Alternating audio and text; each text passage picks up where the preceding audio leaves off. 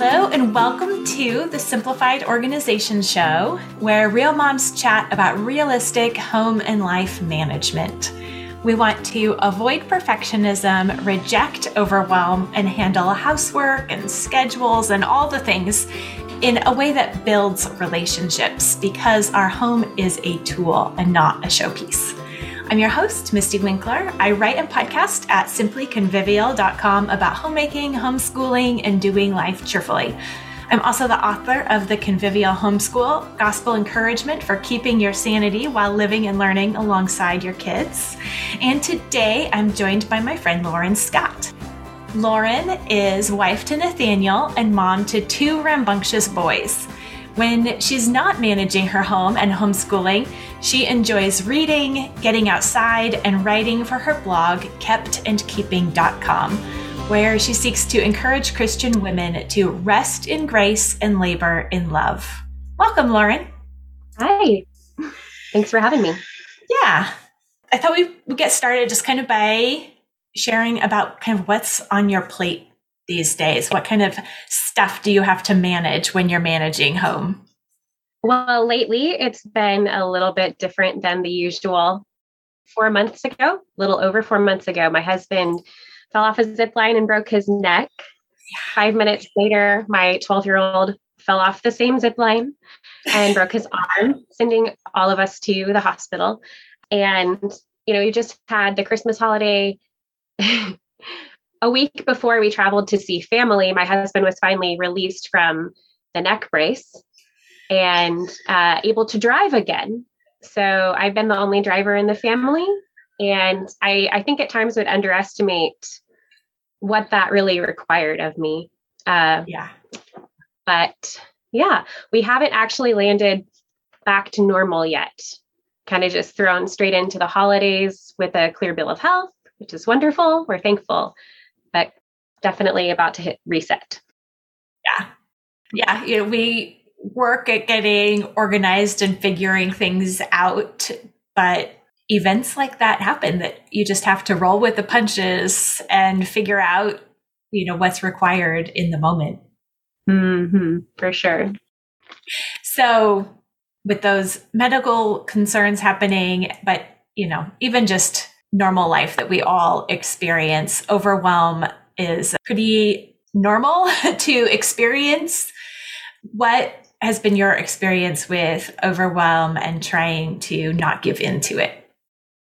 Yeah, so I have a tendency, my first response is usually to try to stuff the overwhelm, right? Mm-hmm. I don't like this. I feel like I'm not in control. I think that there's a tendency to maybe lie about our circumstances in two different directions. Mm-hmm. So I can say, Woe is me. No one else has suffered like I have. No one else is as busy as I am. And I'm not telling the truth about that situation. But I can also go in the opposite direction. And I, I this really was clarified for me this fall and say, well, this isn't that big a deal. I can I can make things as normal as possible. And to some extent, that's what I should do. I should try to keep up with the responsibilities that I have, prioritize, and not allow the situation to completely derail me. But there's normal overwhelm where maybe we just need to get it all out on paper, scratch off a few things, and prioritize and move on. Um, but there's a different thing when it's not merely more to do that you have on your to do list. It's also the driving is not just I'm giving somebody rides. It's my husband broke his neck and that that could have killed him. Mm-hmm. A serious fall or injury during the recovery phase could have put him in the hospital. So that was heavy.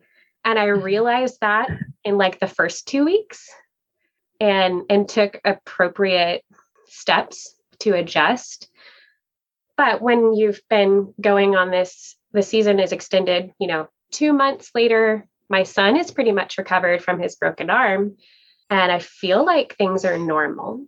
Um, I actually went out on the porch, which I, I like to do. I hadn't done it all fall, but I was sitting out on the front porch, feeling the overwhelm, also feeling like, is my is my to-do list really that big right now? I don't feel like it is, but so why am I feeling this way? And I realized my husband broke his neck. This is still heavy. This is still a big deal. He came outside. I mentioned that to him and he's like, "Yeah." he has he had the daily reminder. He's still, you know, stuck in this brace. It wasn't yeah. normal for him, but I was trying to tell myself, this is normal. Why should I feel any heaviness here? Yeah. Yeah, and it can be hard to figure out what's really going on. Kind of overwhelm almost feels like a fog where you aren't quite it, mm-hmm. it takes a little bit of time to think through it and figure out well what's really going on here yes for sure yeah and feeling like we ought to be able to get back on top of things. Like oh once i know what it is that's making me feel this way then i can just like move past it. Mm-hmm. but that's not that's often not the case. So when you realized it wasn't just things on your to-do list how did you kind of process that to once you identified the reason for the overwhelm? Yeah so a big part of it for me was recognize well the relief that i felt when i realized this isn't a normal season so it's, right. it's okay for me to feel some of the heaviness of it actually gave space for me to respond in a way that mm-hmm. was was real I wasn't stuffing anything at that point. And so there's there's actually a framework that I heard from Jonathan Rogers at a homeschool mm. convention. Uh, what is true, truer, and truest. And so I found that this is super helpful on this this lower level of what is true. I can acknowledge I feel overwhelmed right now. This is hard. Whatever I'm feeling, even even what my feelings are telling me they may or may not be true but i am experiencing them and so that's that's true on one level but let's mm-hmm. look a little bit further truer what about what's really happening in my circumstances am i telling myself the truth about it and often just doing that like a brain dump is a really great way to get it on paper and see what what things are really at play here that often helps an awful lot to deal with the feeling and to confront it with no reality. This is what's mm-hmm. going on. But the truest is to lift our eyes a little bit higher and see the ultimate purpose that God has in this. And what Jonathan Rogers emphasized was ultimately seeing that God is using all these things, even my fumbles and failures, to conform me to the image of Christ.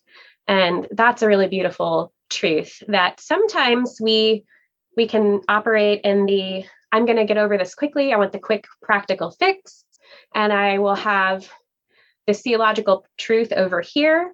But to kind of open the discussion, to look at them all at the same time and see how what God is accomplishing meets me in the midst of what I'm trying to tackle or wrestle through right now. That's beautiful. That's such a great framework. I love that. I found it really helpful. I actually used it this morning. you get back from a trip and there's all the unpacking to do. It's, you know, we've got Christmas presents that don't have a home yet. And we just wanted to tackle it all, made a list, didn't get through half the things we wanted to do this morning. And I expressed to my husband I'm about to go talk about overwhelm and I'm overwhelmed. I wasn't laughing about it at the moment. My 12 year old overheard this and he said, Well, then you're an expert at it. and so, yes, that invited me to laugh, which was was helpful too. yes. Yeah. Well, you know, it helps adjust our attitude right there and our our perspective there.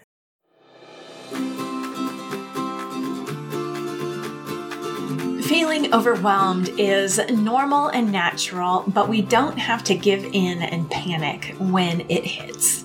If you're struggling with overwhelm, know that you are not alone and also that you don't have to live in overwhelm.